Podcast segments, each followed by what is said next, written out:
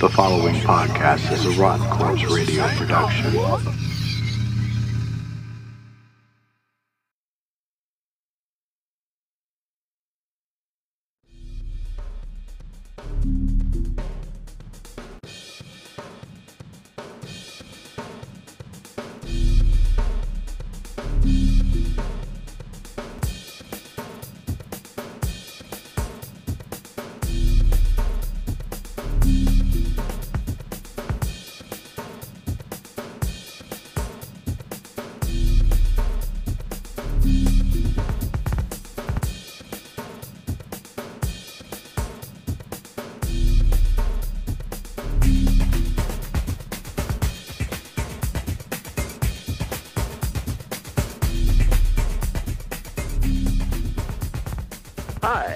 Axel with the Sci-Files, and today we have Ryan, who is our producer as well on the show.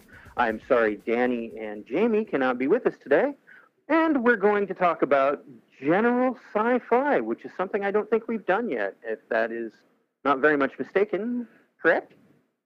Pretty much, yeah. Everything we've done so up until now has been like pretty much like subject-based, so... Subject-based, yeah. Yeah, and we used to do these in the horror podcast all the time. Like when we first general horror. Oh yeah, yeah. We would start off with like news, and then we would go into like just rando shit, you know, whatever we're into, and just kind of start talking about something. And I mean, the core episode would have a subject in, you know, embedded in it, but it wouldn't be about anything specific. And well, news-wise, there is a lot of new sci-fi coming, actually, both in the theaters and on TV and on stream, I mean, for that matter. I mean, Star Trek Discovery, The Orville are coming to TV and stream, and then Netflix is bringing a couple sci-fi shows in, along with their comic book stuff that they're bringing in, too. So there's a lot of interesting stuff coming out, and it's like it's going to be very cool and somewhat trepidatious to see how they do, because there's some potential for some really good stuff and some potential for some really bad stuff to come out. Oh yeah, like I don't know if it's out now or if it's going to be coming out soon, but I want to think it's out now. Ghost in the Shell.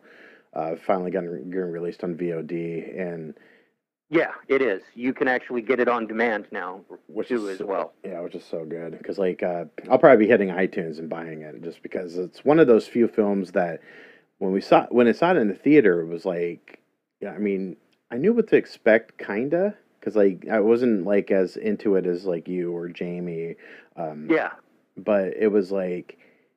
Because I'd seen like one of the movies, and I'd seen a little bit of the original series, and the only thing I was super disappointed about is that Scarlett Johansson didn't look more naked. But well, yeah, in anything that she's in, you want her to be more naked. I mean, yeah. That's just the male perspective, and a few female perspectives that I know about as well. Yeah.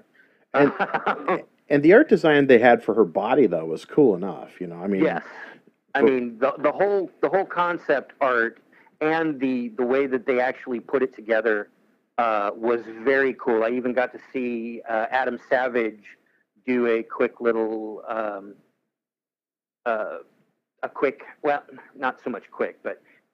little show on Scarlett Johansson's outfit for Ghost in the Shell. Yeah. And they had a stunt double or body double doing the modeling for it. And I mean, once it's all on, it looks seamless, but yeah. They pulled it apart for you so you could see how many different pieces it was in, and it was very, very cool. Yeah, and the attention to detail too on the way they did the full movie, and it's like, I know a lot of fans, especially like fans of, or people who are not fan of mainstream Hollywood, they're going to look at this film, and the first thing they're going to say is, why didn't a Japanese actress get casted, you know, as Major? And that was a huge thing all over the web. Big time. Yeah, and and I kind of like Jamie's thought on that. He actually had said something like if you watch the anime, she doesn't really look Japanese. No, she doesn't. Because, oh, go ahead. And they never say if her look is Japanese or not. It is always ambiguous. Oh, yeah. And I think that's kind of the way it should always kind of be, you know, like... Yeah. I mean, and the thing is she kind of represents the look from an anime's perspective anyway. I mean, she's got big eyes. She's, you know, very good-looking, everything else. And the thing is, I think people are just kind of underselling her in a sense. Yeah, that... I think they're getting bent out of shape about, you know, a nitpicky thing, because other characters in the anime are obviously not Asian. Bato. Yeah. I mean, he is a big, tall, Nordic, Swedish-looking mofo. Yeah. And if somebody comes back and says, no, he's Japanese, I'm going to be like, uh-huh, right. Yeah, okay. Yeah. Yeah. I mean, yeah, there's no way that Bato is Japanese. And I know a lot of people dye their hair, but come on, you know. Yeah, I know, right? Yeah. And a couple of the other characters, there was a black guy in there in the anime. Yeah. And there was and one of the other guys, he's the one who more often than not did the hacking, the big hacking stuff. He was, he didn't look Japanese in the anime. So I liked the fact that they turned Section 9 into a multicultural effect for the real life show. And I think the other thing that most hardcore fans really have to realize is that they're not making this movie to pull in just the hardcore fans. They're making this movie universal so that anybody can discover this universe, get into it, and they might even backtrack and go, hey, where did Ghost in the Shell come from? They're going to look it up. They're not just going to see this movie pop up online. They're going to see the anime series, everything else, not to mention Hulu had rolled out the most recent series. There's like a few other, a few other movies that are out there on VOD right now that you can check out. And so they've kind of left it very broad and open for the audience. So it's like... Yeah.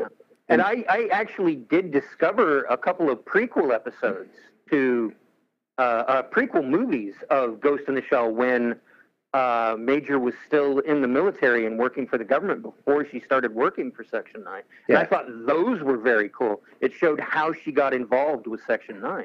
Huh. Yeah, and unfortunately, not all of them were dubbed, so I only watched the three that were. So. But I mean, this is indicative of a lot of the sci-fi that's coming out that's being based off of either a comic book or a graphic novel, like Valerian is, which was a very good movie as far as I was concerned, with the exception that it had some very unnecessary, or not unnecessary, but had parts in it that could have been cut out because they really didn't do anything to further the story of the movie.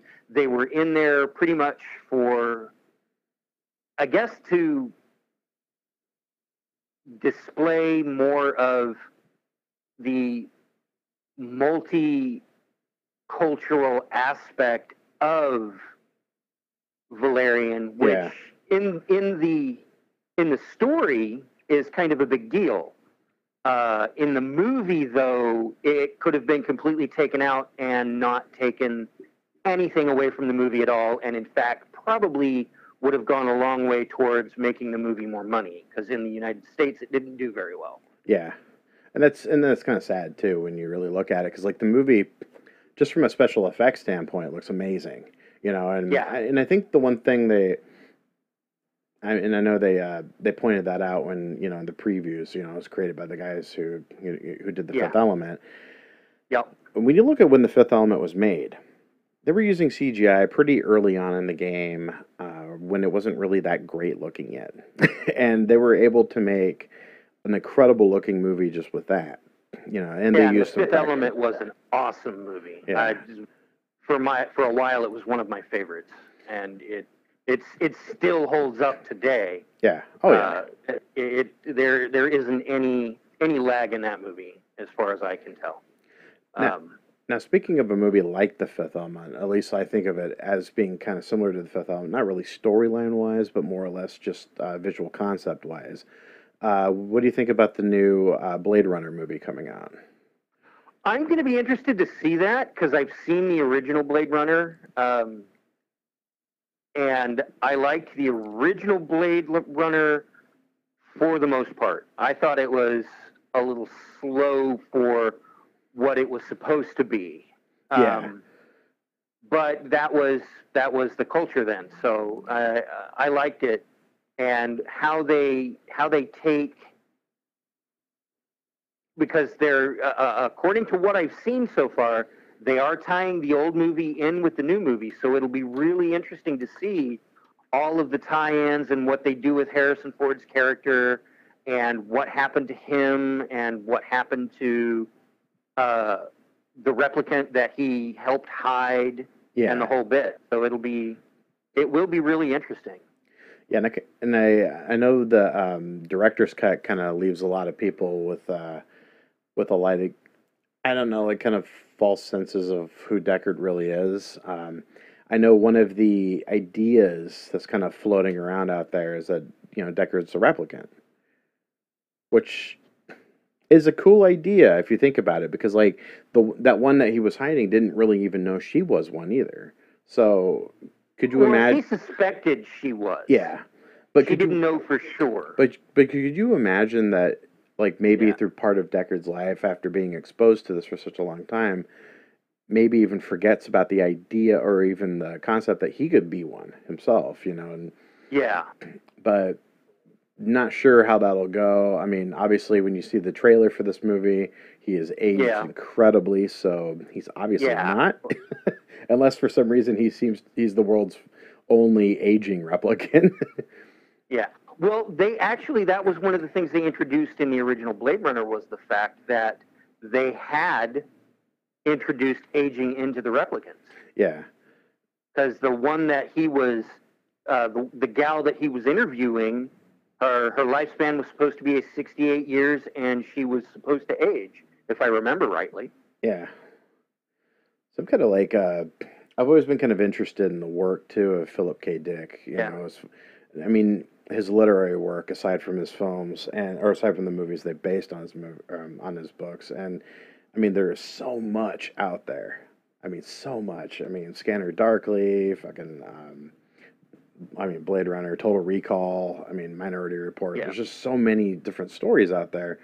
And that kind of always brings me to, like, right now we're kind of in this wave with sci-fi where if it's not a dystopic future, it's some kind of like robotic menace or some kind of like technological menace that's kind of, you know, rearing its head. And I kind of wonder, when will science fiction kind of relapse back to the 80s where there was a lot of fantasy fiction as well? I mean, Game of Thrones is a big example of that, but when will we see more of it, you know, outside of like the Lord of the Rings and stuff like that? Because it seems like the Tolkien stories have been the only ones in the most recent years that's been widely told. So, yeah, well, that's actually not true.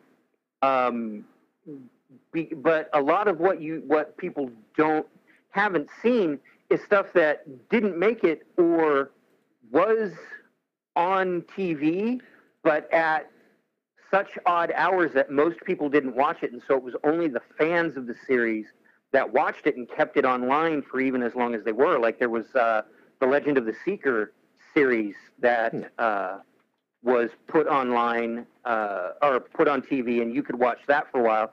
They did a whole Xena and Hercules sparked a whole big session of stuff like Roar, and they made a Beastmaster TV series. They did. I remember the Beastmaster series. Yeah.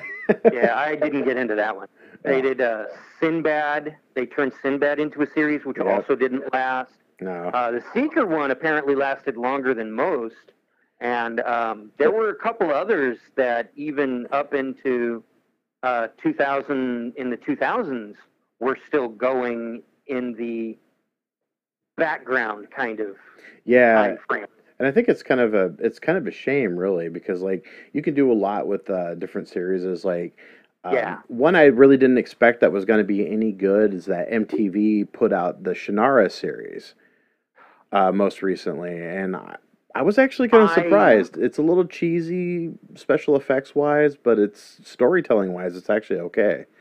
I liked it for what it was, but I hated it for the fact that they totally did not follow. I mean, they rewrote the books, essentially. They did, yeah. I hated it for that. I know, I absolutely hated it for that. I kind of wonder with the George R. R. Martin fans, how many of them are just completely pissed off. Well, are they more pissed off at George for not releasing his book in a timely manner so that we can see a new series based on that series of stories, or the fact that the producers of the show just kind of went on their own direction? Up for Game of Thrones? Yeah. Yeah, I'm not sure. I only ever read the first book, and I have not watched the series at all, which when I say that, people, like, gasp in my general direction. Yeah. Yeah, I was just looking up some stuff about Legend of the Seeker. Yeah, I didn't know that was a Sam Raimi show. Yeah. That's crazy. But yeah, I always liked old fantasy films, you know, like I like the old Conan series. I really liked all the cheesy ones too, like the Twin Barbarian movies and and then there's Red Cernian. They're actually going to do a new Conan movie. They're doing one based off of is it Jason Momoa when he did that Conan? They're doing a sequel to that one, but they're also doing one with Arnold Schwarzenegger, which is supposed to be after he's gained his kingdom and he's on the throne and all of that. This is supposed to be him at the end of his life. Huh. So it'll be interesting to see if they actually do it. But that was the talk. It was it's been talked about now for a couple of years. So I don't know what the status of it is. That'd be kind of interesting, really, or just to see it, like, you know, I mean, when you see like Conan and kind of like the, you know, at the end of his rope, you know, like, who are they going to propel forward to kind of keep that series going if they want to continue it, or, you know, who will they put out there? I mean, who knows? Kevin Sorbo? I don't know. I don't know. Well, probably not. That was actually something that, that I saw, recently. There was a series of fantasy sci-fi movies that were, they're called Mythica, that Kevin Sorbo was in. Oh, yeah? And they were an independent film company, did Kickstarters to actually make these movies. And they're not bad for what they are. For being an independent production and not having the big budget production values, they are still pretty good and worth the watch, I think. Huh. And it's like... Yeah, I'm just kind of looking up some stuff on it right now. So, yeah, it's got a... A lot of actors I'm not really familiar with. Obviously, Kevin Sorbo sticks out like a sore thumb, but Kevin Sorbo is the big one. Yeah. Let's see. Anybody else in here that I recognize? Nope. I mean, there's some. But that's something that I'm going to be interested in in Blade Runner, the new Blade Runner, is since Blade Runner was made in the early '80s. Yeah.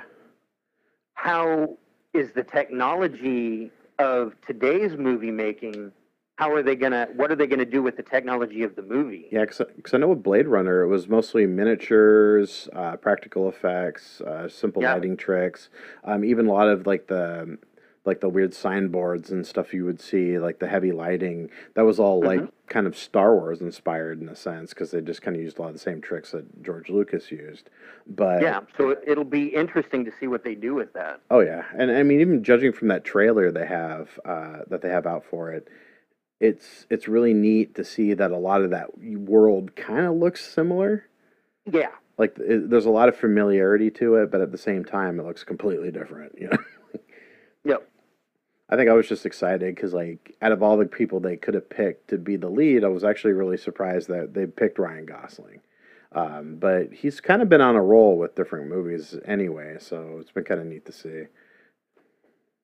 Well, we'll see. I mean, you know, I mean, there's the actors of today: Ryan Gosling, Jake Gyllenhaal. Who else? The guy. Yeah. Well.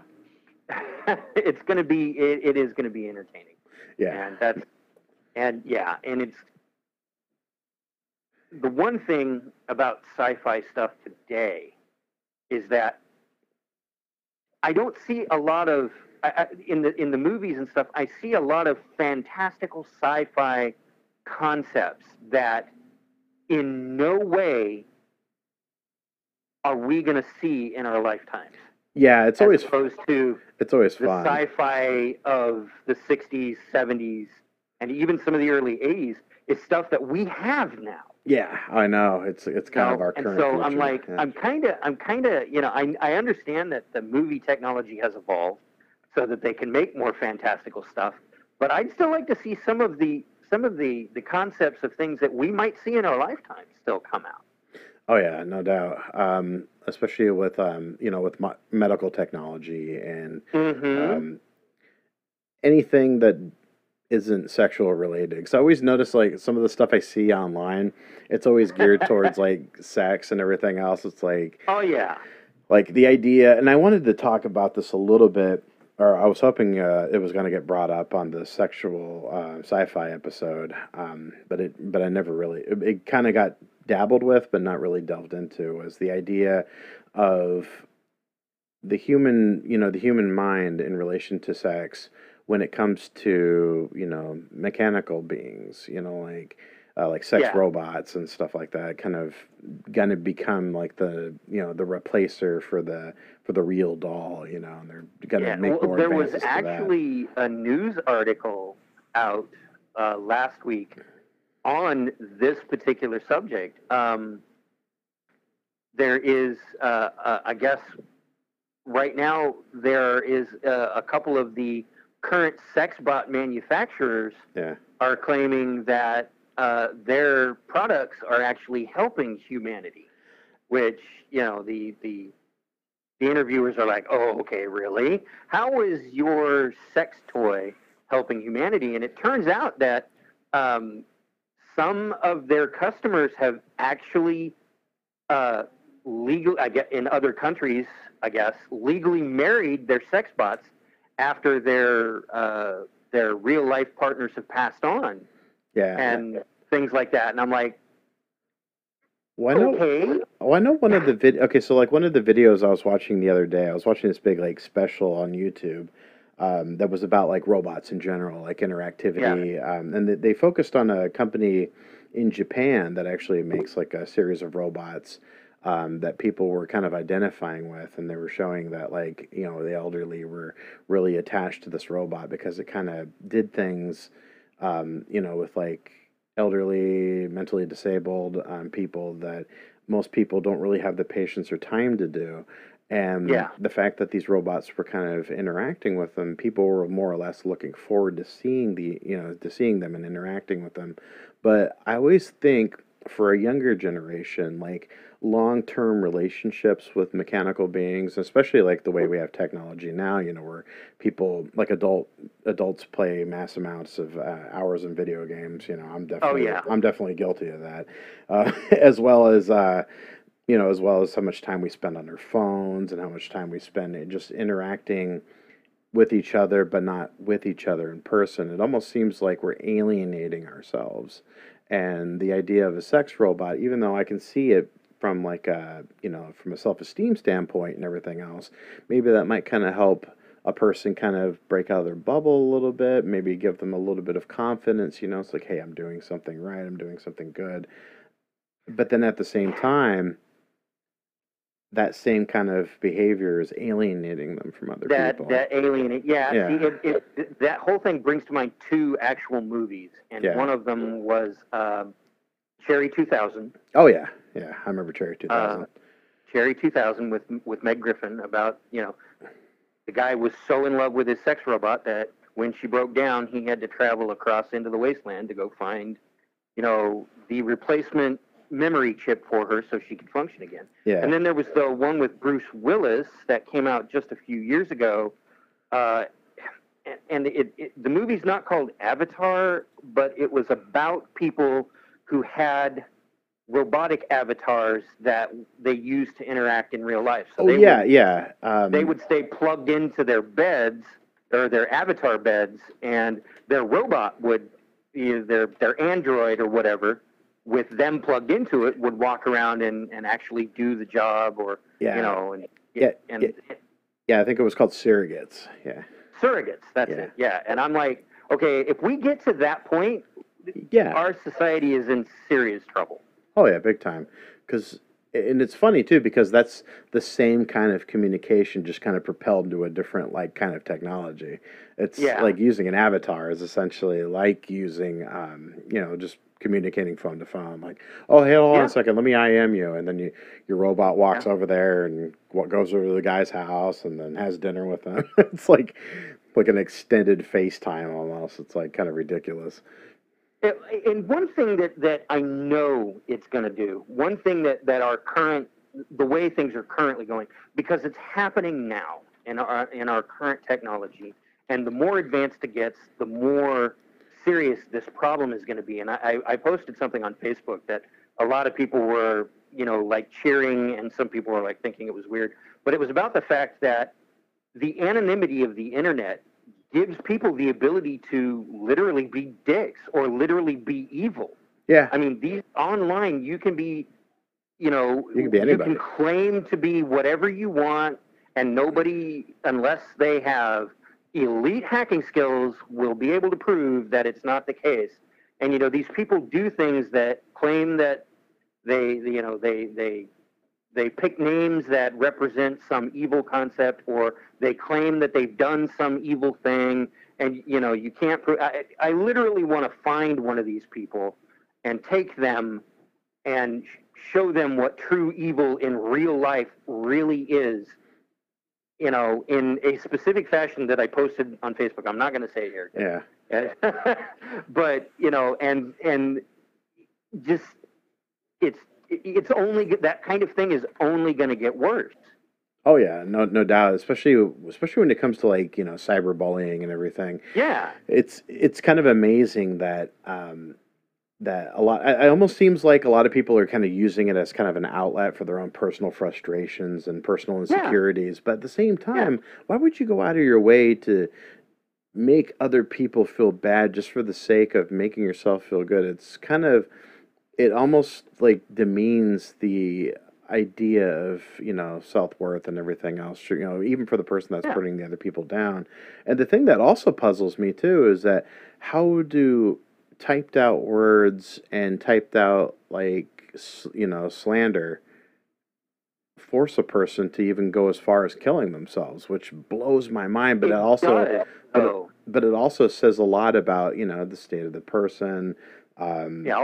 I mean, how and how much further, you know, technology is kind of alienating people to the point where they're so lonely and so depressed that all it takes is this one guy saying, "Hey, fuck you! You look stupid in that dress," and then she just fucking outright kills herself. And it's just, it's kind of messed up, you know. And you know, and I know that there are some people who are, they're going to feel remorseful and they're going to feel bad about it and all. Oh yeah.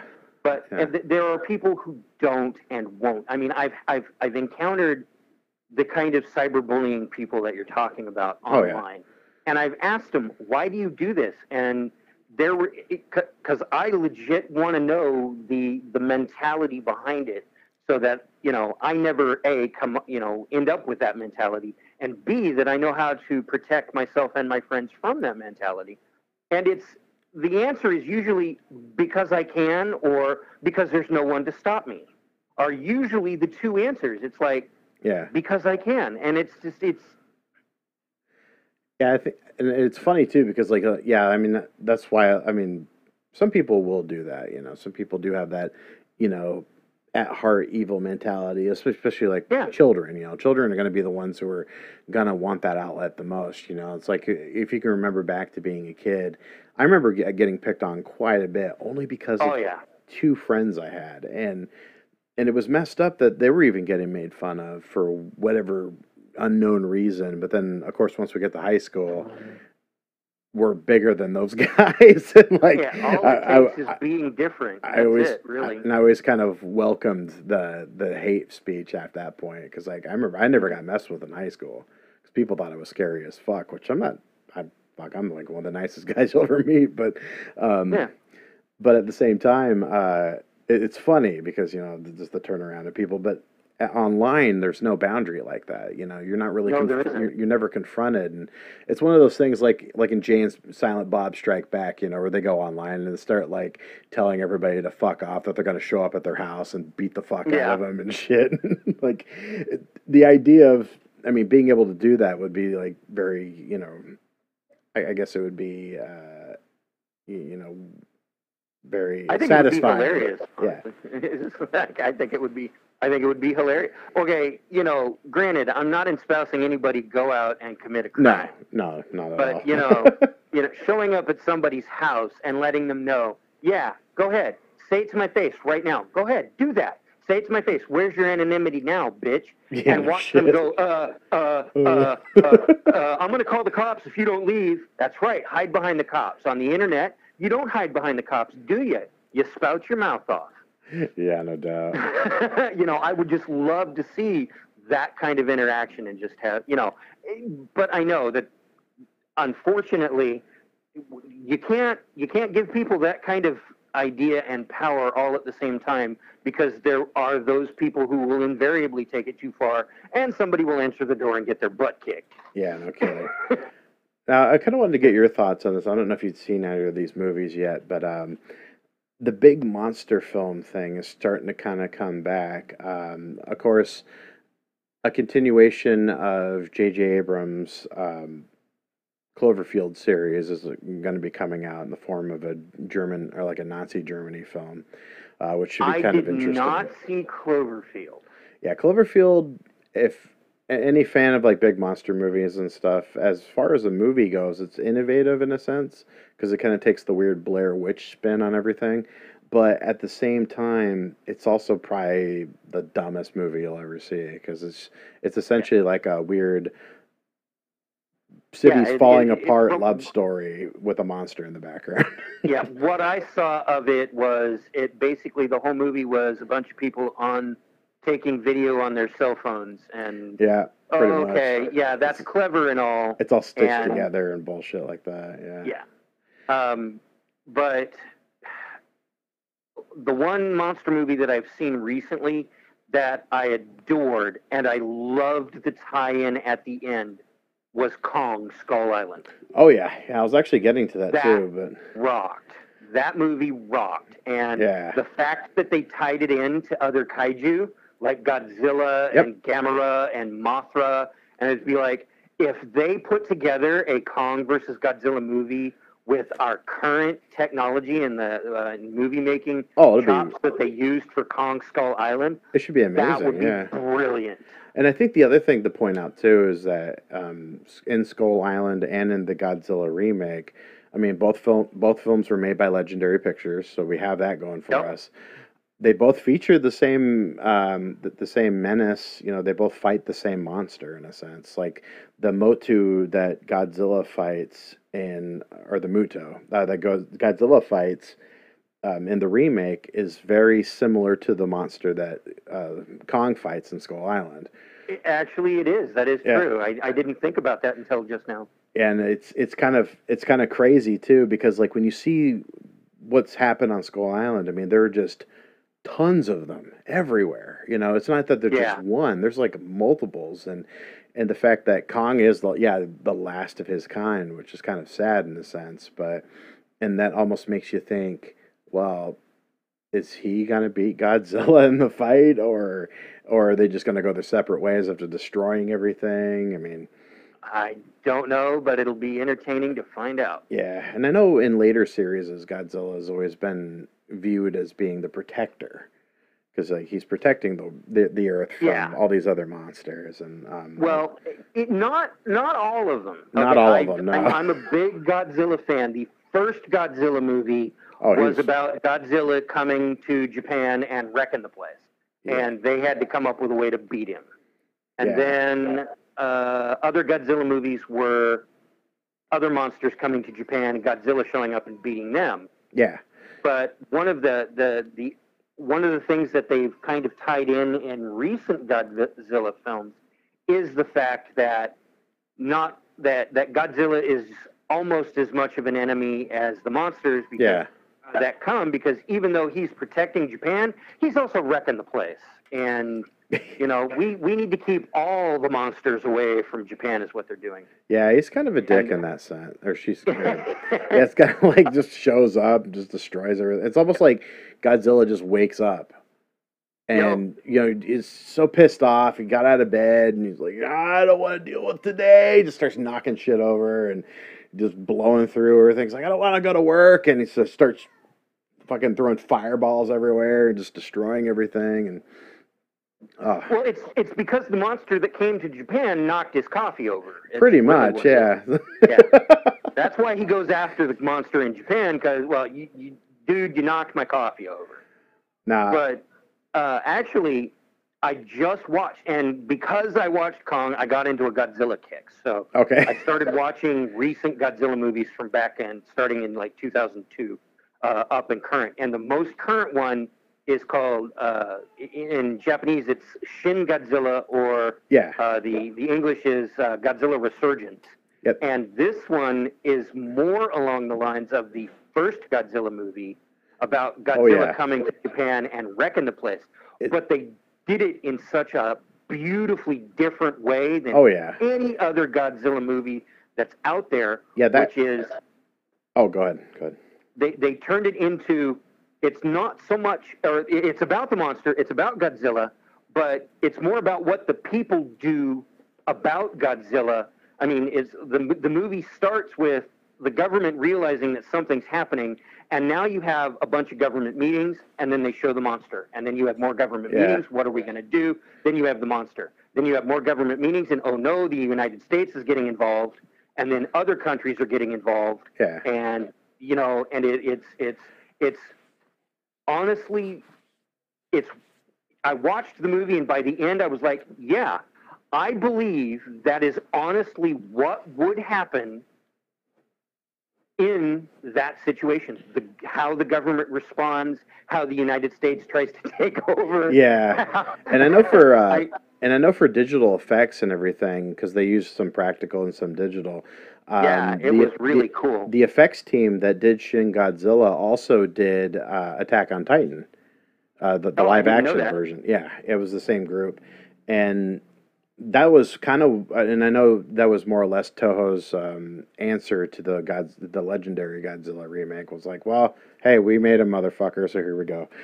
And apparently, I think the Shin Godzilla's Godzilla is the biggest Godzilla in the series. As far as size. That could be. Yeah, that could be. I thought it was a beautifully done movie. Is really what I thought. It was beautifully done. Another one, too, that came out last year that actually looked really funny. It was an indie film called Colossal. It was a comedy about this girl that she kind of moves back to her hometown.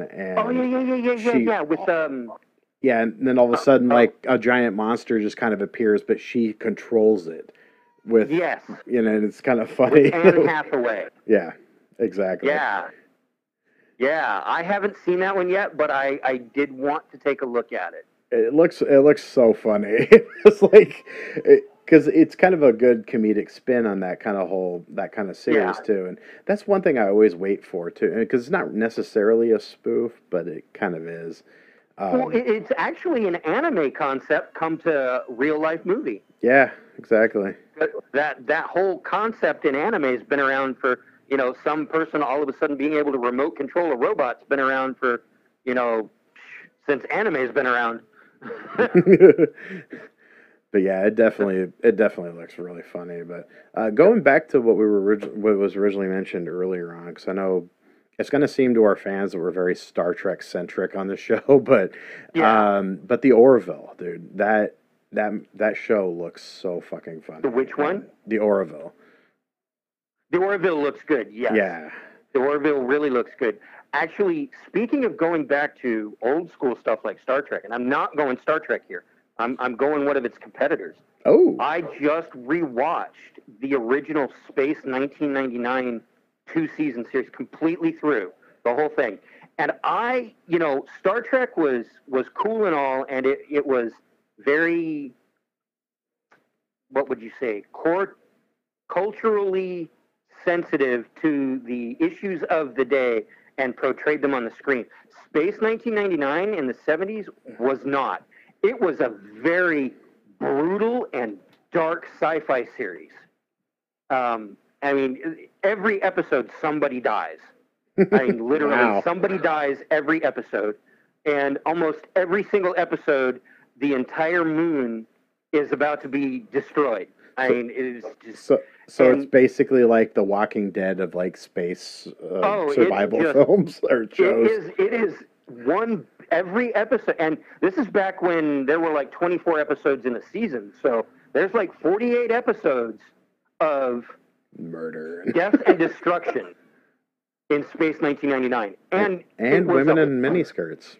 I'm going to point that out. No, actually not. I'm actually looking at a picture right now of some chick in a miniskirt kicking some dude. That may have been the shapeshifter chick that they brought in the second season. She kind of looks like she's related to Eddie Munster. It was kind of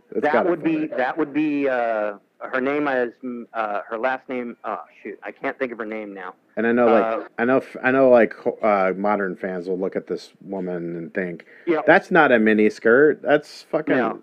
That was a miniskirt back in the day. It was but a lot of mostly the female characters wore the same clothes that the men wore, basically.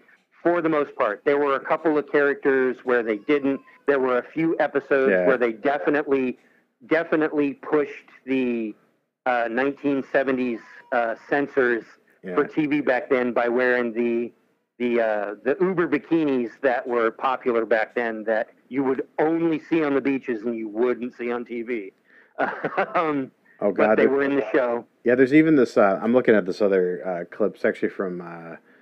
Schizoid's blog of geekery. There's a picture from an episode. I think it's episode 24, where it looks like they're in a cave, and there's like this table out in the out in the cave, and all these people are sitting around it, but they're all skeletons. Could you imagine them staying there that long to become skeletons? Oh yeah. Well, you'd have to watch the episode to know what happened, and I'm not going to spoil it for anybody for downloading it. But I watched it, and it was brilliant. And then I happened to start, looking up information on it. And there's a independent company who acquired the rights to Space 1999 that wants to do a Space 2099 to go back to that and bring that forward. And I think that would be a really neat thing to do because the concept of Space 1999 wasn't a spaceship traveling space. And explorers going out to learn about it. It's like, no, a nuclear explosion was large enough on the moon to knock it out of Earth's orbit and send it spinning off into space. And the people that were on the moon base station now had to survive traveling through unknown space at near light speed levels and get thrown through wormholes, get teleported through cosmic anomalies, into other planetary orbits through, they come up against, at the time, which were a black hole, which was being called a black sun. So it was interesting to see that scientific fact of the black sun before it became popularly known as a black hole. And so basically it was pretty much everywhere they went, it was, we need to find a planet to settle on, or we have to stop the moon from being destroyed by whatever spatial anomaly. That's so crazy. So it's very, very cool, and I highly recommend anybody watching it for the back to the past factor, because it was very cool. At least for the cheese factor, anyway. I mean, come on. I mean, like... Yeah. I mean, I'm not saying go out and watch the show ironically, because that would make you a hipster. But at the same time... I mean, you don't watch Doctor Who 1964 for the seriousness of the show. You know, you want to hear something super funny, too, is I used to have these toys, and I didn't know what they were from. Mm-hmm. Because I'm looking at pictures of this stuff, because like, when I pulled this up on Google, I recognized the ship automatically. I'm like, dude, I've seen that. And then I've had those toys. I've actually they were popular in the 70s. They really were. Yeah, the dude in the orange spacesuit. I had him. Mm-hmm. I totally had that character. And you know what? The cool thing about Space 1999 is it is not an American production. Wow. It was British, even though it had American actors in it. It actually had a lot of Russian actors in it. It had American actors. It had an Australian actor. I mean, it was more multicultural than Star Trek was by far. Because you didn't see, you saw some variety in Star Trek, but you didn't really see a lot. Like, it wasn't a ton. And I loved some of these outfits, too. I was actually just kind of, even though, like, the monsters kind of, like, these weird space monsters. Yeah, they look kind of cheeseball, but to me, they actually remind me of something from the live-action Guyver films, you know, like the hyperzoonoids from those. Reminded me of the Lost in Space monster rubber suits. Yeah, them too. God, Lost in Space. That could be its own show right there, Lost in Space. Yeah, well, I liked the movie remake of it. I did really think that was brilliant, too. Yeah, it wasn't too bad. I was actually surprised, because that's the first time I'd ever seen Matt LeBlanc not be dumb. It was like, yeah. I didn't know. I mean, obviously it's an act, but still, you know, it's like, wow, he's a good actor. It's like, you know, that was one thing I was really sad about, because that was his opportunity to break into being an action star. Yeah. And it didn't go anywhere. Oh, I know. Yeah. And you never know how shit's going to go in Hollywood. You know? Yeah. It's like some of the most, like, out there casts, you know, like, I remember watching Doctor Who with Matt Smith and seeing Karen Gillan in that show, and I'm like thinking, okay, you know, she's gorgeous, she's this and that, but I was sad because at the same time I didn't think I was going to see her outside of that show, and then all of a sudden she landed a series, I think it was on CBS or ABC. And then she got put in the Guardians movies as Nebula. Yeah, and then the Guardians. She's done a couple of other things, too. She's done some voice work. Yeah. And she's in another movie that you don't realize it's her, but it is. And I can't think of the name of it right at the moment. But she's, I want to say, so far, the only Doctor Who companion. Oh, she's in the new Jumanji. Broken outside of Great Britain and become more than just a British actor, and been on big screen for America and, you know, like that. I don't think that there's been another one. I know, God, what's her name? Billie Piper's kind of trying to do. She was in that, what was it, Secret Confessions of a Call Girl or something like that. Yeah, but that was a British show. Oh, was it? Made it outside. Yeah, that was a British show. Wah, wah, wah. And I know she was also in Penny Dreadful, too, which was kind of neat. I don't know much about Penny Dreadful. I saw the series, but I also want to say that was a British production, but it was popular in the States.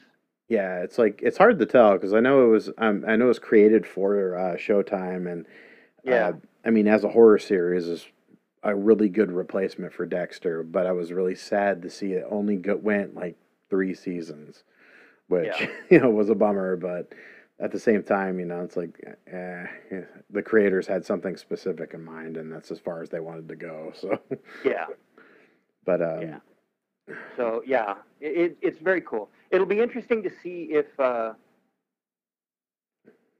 the gal after. Oh, the one who plays Bill? Gillian. Not Bill, no, not the one who plays Bill. Oh, the one who played Clara. Claire, yeah. It'll be interesting to see what she does.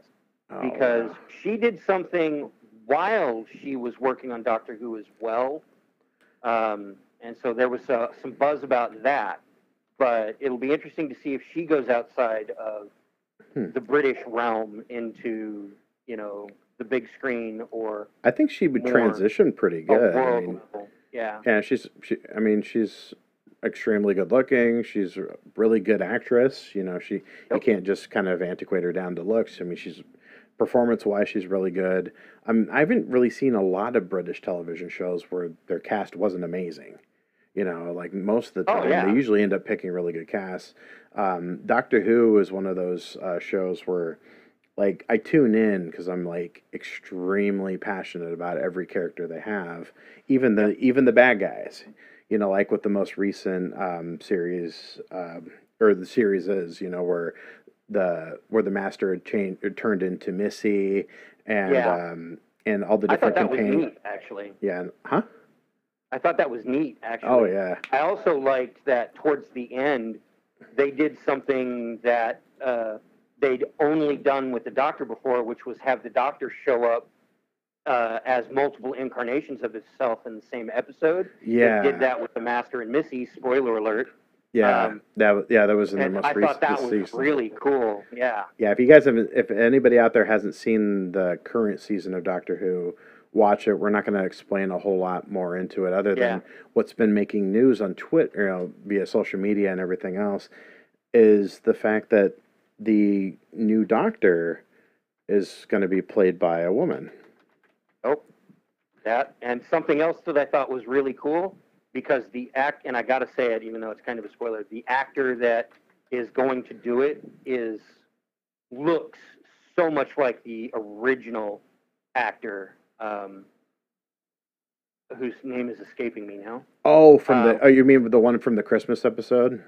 Yeah, William Hartnell. Oh yeah, no, he yeah, he's William pretty Hartnell close. Was the original, the guy who played in, and it's cool to see that another Hogwarts alum has made it to Doctor Who. Yeah. But the guy who played the groundskeeper, Filch, Mr. Filch, he's going to play the first Doctor meeting Peter Capaldi's Doctor character in the Christmas episode. Which and they already introduced him in the last episode of this last season. So it's going to be, and he looks so much like William Hartnell.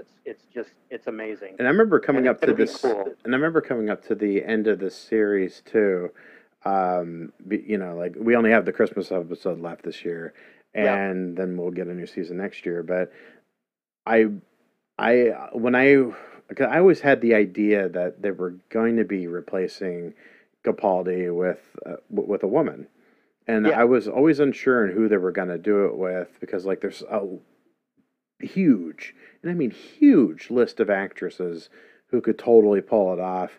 The fact that they picked Jodie Whittaker from Broadchurch was a fucking great pick. I thought that was awesome. I don't know anything about her, but one of the rumors that popped up about who they were going to pick for a female Doctor, I so wanted it to happen. If they were going to pick a female Doctor, I wanted this actress to do it, and that was Tilda Swinton. Oh, I know. That would have been so cool. She would have been freaking phenomenal as the Doctor, because everything she has been in, she just does a fantastic job. Oh, I know. Like one of the first, because I haven't seen a whole lot of older films with her in it, but one of the first movies I ever saw her with her in it, it actually brings to mind another BBC series, Orphan Black, that also has its season finale this week.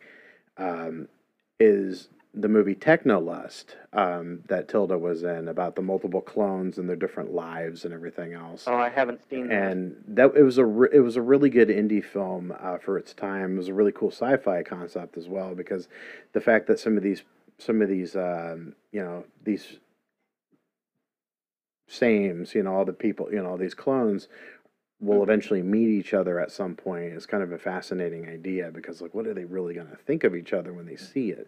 And, you know, like it kind of goes in with that idea of like meeting your doppelganger, or meeting you in a different dimension, or, you know, it's a really neat, you know, it's a really neat take on that, because all of these versions of Tilda Swinton's character all have very passionate and fulfilling lives. And it's really neat to kind of see how that all comes together at the end of that film. But I think I'll have to check that out. But yeah, it is an older film, not like super old, but I think it came out late 90s, early 2000s. But it was an indie film. It was really cool. The first thing I saw Tilda Swinton in that I can remember was the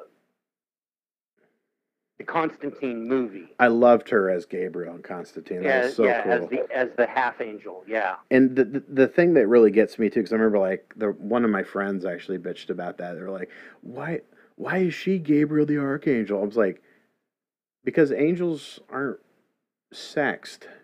in a sense. They're a neutral sex. Well, in a sense. I mean, they are, though. That's one of the things that gets to me about the fact that, you know, a lot of the sci-fi shows, and even comedy shows like Kevin Smith's one that he did, you know, proclaimed that the angels basically were sexless, and it's like, that's not true. They actually all got into trouble for having sex with humans and creating the Nephilim. So it's like this concept of them being sexless that's been proliferated. I'm like, where did this come from? I don't know exactly, but it's always been kind of like a thing. Like, I've always thought of that as being a weird thing, but I love the fact that Tilda Swinton was playing that character specifically just for her acting ability, and the fact that she is kind of, you know, like she could be either or. Like, as far as like, she can play an androgynous character very well. Oh yeah. Though once you see her dressed up, she's as stunning. A woman and definitely, you know that she's a woman. When she's not going out of her way to be androgynous, you know, she'd be on my freebie list totally. Whereupon I'd get a restraining order, I'm certain. But what are you doing on my property again? You're on my freebie list. Anyway, you mentioned a concept about meeting yourself, you know, clone-wise and whatnot. And I want to bring up this last bit because, again, it's another older movie, and it's mixing genres, but it is a sci-fi movie. And it was a Jet Li movie called The One. Oh, yeah. And it was, you know, basically the concept is one of the dimensions, dimensional Earths, figured out how to cross dimensions, and one of the agents that they formed, one of the police that they formed an agency to help make sure that, you know, dimensional integrity and dimensional, you know, since there are now Earths that can communicate dimensionally as part of the whole show concept, they have cops for it now. He figures out that if he kills himself across dimensions, he basically becomes a superhuman being.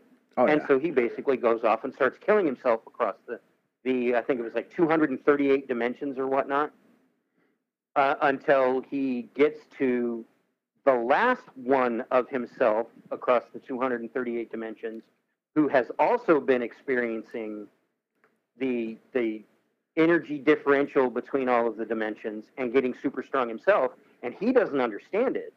And his Earth hasn't made that dimensional connection yet. No. So it was a martial arts movie where Jet Li basically had to fight himself in a superhuman format. So it basically legitimately takes the old kung fu theater jumping on wire stuff and made it look very cool with the technology, with a very somewhat sound sci-fi theory. And I thought that was very cool.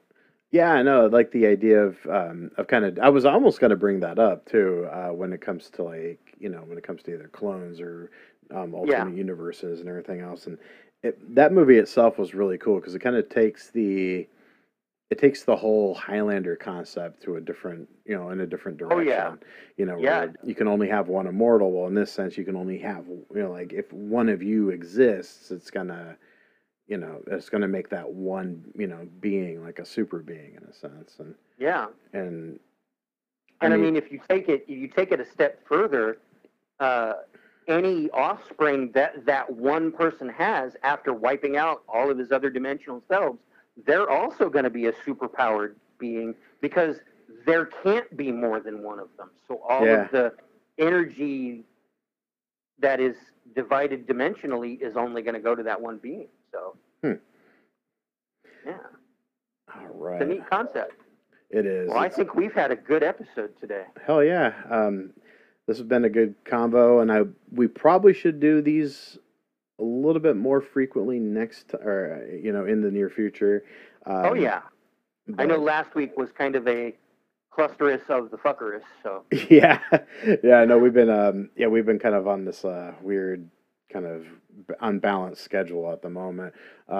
But you'll see a new episode, or this is, of course, will be dropping the same week it's recorded, whereas all the horror episodes have been pre-recorded, so those will all kind of take place at different random times. But yeah, hell yeah, thanks for having me on, and thanks for being on, and let's do this again, yeah.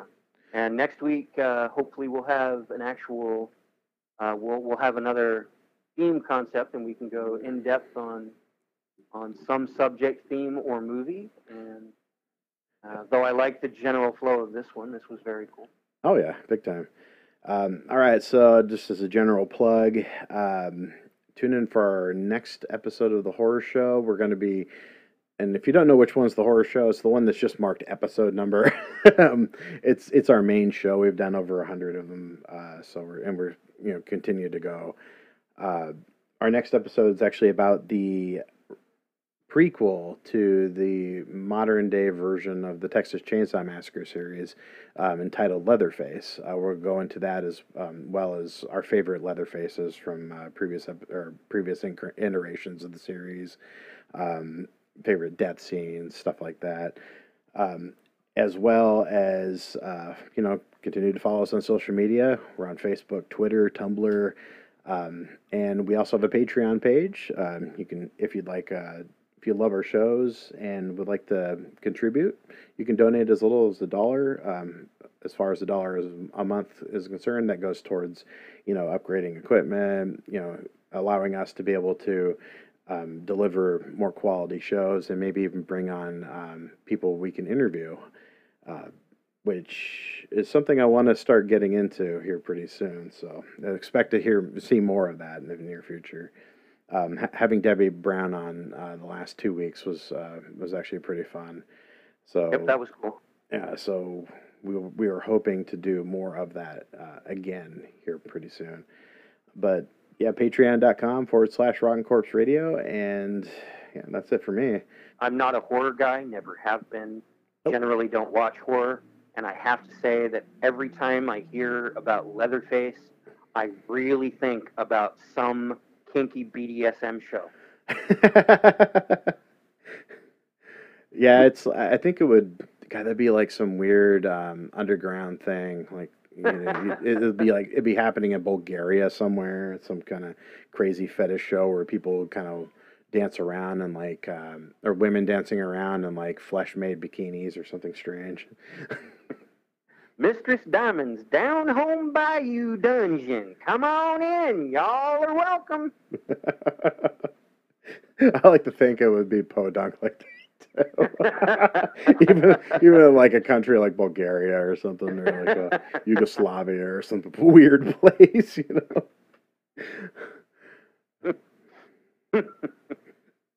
All right. That was cool.